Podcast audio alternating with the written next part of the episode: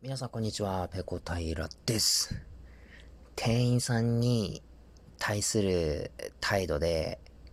まあその人の本性ってわかりますよねっていうお話です。以前ですね、僕、回転寿司食べに行ったんですよ、一人で。で、カウンター席に案内されて、まあ黙々と食べてたんですよね、30皿ぐらい。そしたらですね、あの、隣に座っていた男性二人組、多分、まあ、20代後半から30代前半ぐらいの人だと思うんですけれども、まあ、そのうちの一人がですね、こう、店員さんを呼びつけたんですよ。ちょっとちょっとっていうことでね。何言い出すのかなと思ったら、なんかこの店の寿司の品質管理はどうなってるんだみたいなことを言い出すんですよ。で、なんか自分のテーブルの上に乗った寿司を指さしながら、えー、これ回りすぎてもうカピカピになってると。なんでこんなものいつまであの回しておくんだみたいなことを言ってるんですよ。でもその人その皿を取る前から、その寿司ネタがカピカピだってことは、なんか知ってたんですよね。まあその時ですね、あんまり店内人いなかったので、まあその隣のテーブルの話とかも聞こえていたんですけれども、なんかすごい文句を言ってるんですよ。この店は、なんかダメだ、みたいな。品質管理どうなってるんだ、みたいな。あの皿さっきからずっと回ってるじゃん、みたいな。見てみ、これ、もう、ね、ネタもシャリもカピカピになってるとか指さしながら笑、笑ってて、で、そのネタが何週かした後にその皿を手に取って、で、店員呼びつけて、なんかああだこうだ言ってるんですよ。いや、取らなければよくないって思いません？そんな見てわかるくらい、そんな乾いてるんだったら別に取らないで別の回ってる皿を取るなり、それからタッチパネルでいくらでも注文できるんだから、注文すればいい話じゃないですか。もうだからその人って、自分の日頃のストレスを明らかに自分より弱い立場の人、絶対に言い返して来ない、言い返して来られない人にぶつけてストレス発散してるだけなんですよね。もう本当に、なん、なんて言うんですかね。まあ人を見かけで判断してはいけないんですけれども、あーなんか、実生活では上司とかに言いたいことも言えず、ストレス溜めてる感じの人なのかなっていう風貌をしてるんですよ。まあどちらかっていうとこう、おとなしいというかちょっと暗い、じめーっとした感じの二人組で、あのー、なんかこう、ネチネチネチネチずっと店員さんをいびってるんですよね。で、対応してた店員さんが、えー、若い女性の方だったんですけれども、まあ、下手したら、10代とか、うーん、まあ20代前半ぐらいのすごく若い方で、まあ多分店でのそのお仕事の経験もそんなに10年も20年もやってるような人ではなかったと思うんですよ。そういう人捕まえて、この店のし、あの、品質管理はどうなってるんだって言って、で、もう店員さんも平謝りで申し訳ありませんと。えー、なんかちゃんと見てませんでしたみたいな、そんなことを言ってるいや、客、舐めてんのみたいなことを言うんですよ。で、僕、だんだんそれ、隣で聞いてて、なんかイラついてきて、何をこいつらこんな偉そうにしてんだと。もう100円寿司だぞ、バカ野郎と思って。お前、俺が100円やるから、お前帰れよって、もう本当にね、あの、ちょっと、怒鳴りそうになったぐらい、あの怒りました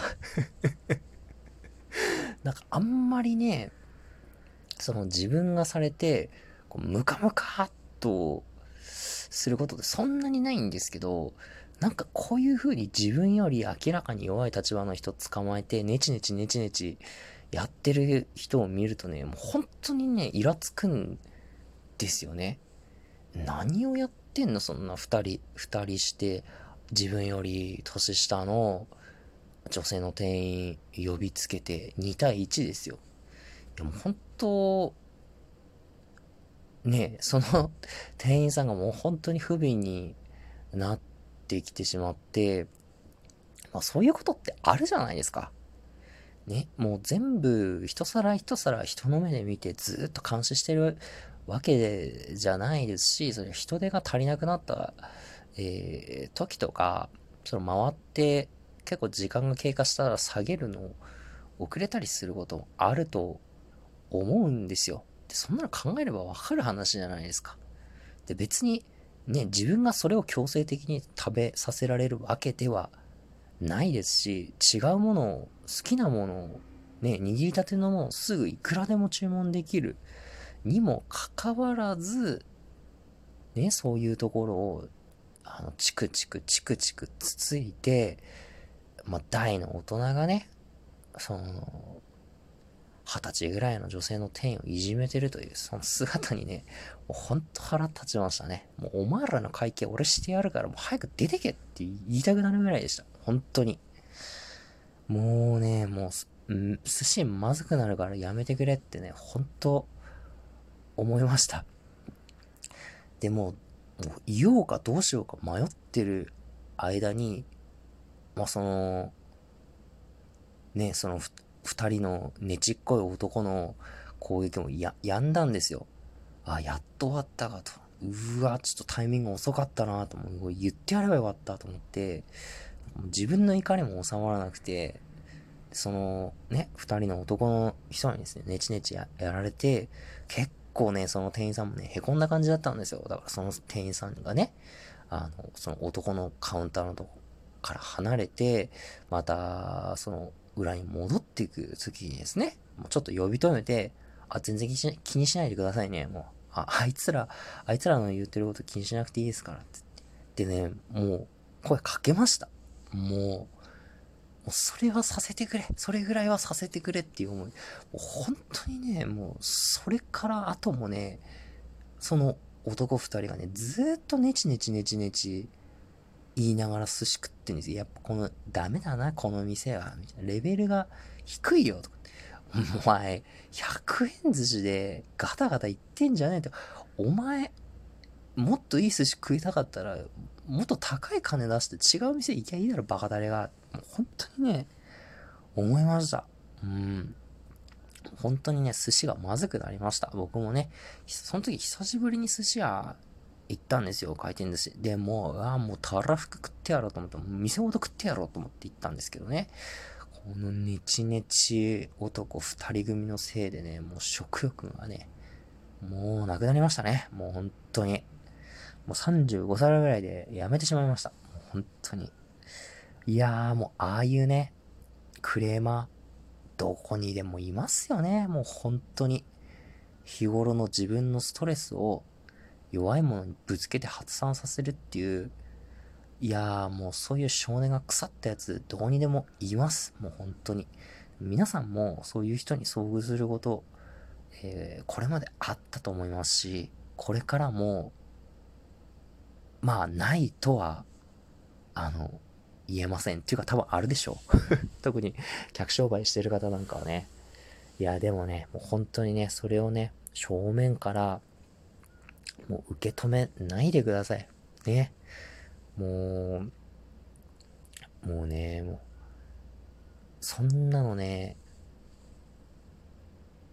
正面から受け止めてたらね、持ちませんよ、心が。ね。そういう人にはね、もう右に左にスッスってね、いなして、えー、なんとかうまく対応して、えー、心の平穏を保っていただきたいなというふうに思います。お客様は神様ではないです。確かにお金もらってますけど、こんなね、大の大人二人がかりがね、ねちねちねちねち若い女性の手に捕まえてね、あの、いじめてるなんてね、もうこれはね、おかしいです。本当に。もう次、ああいうのに出くわしたらね もう本当に多分、今なら僕言えますよ。あのこの後ね、メキシコに行って、いろんな理不尽な経験を経て、僕も人にノーと言える強さが身につきました。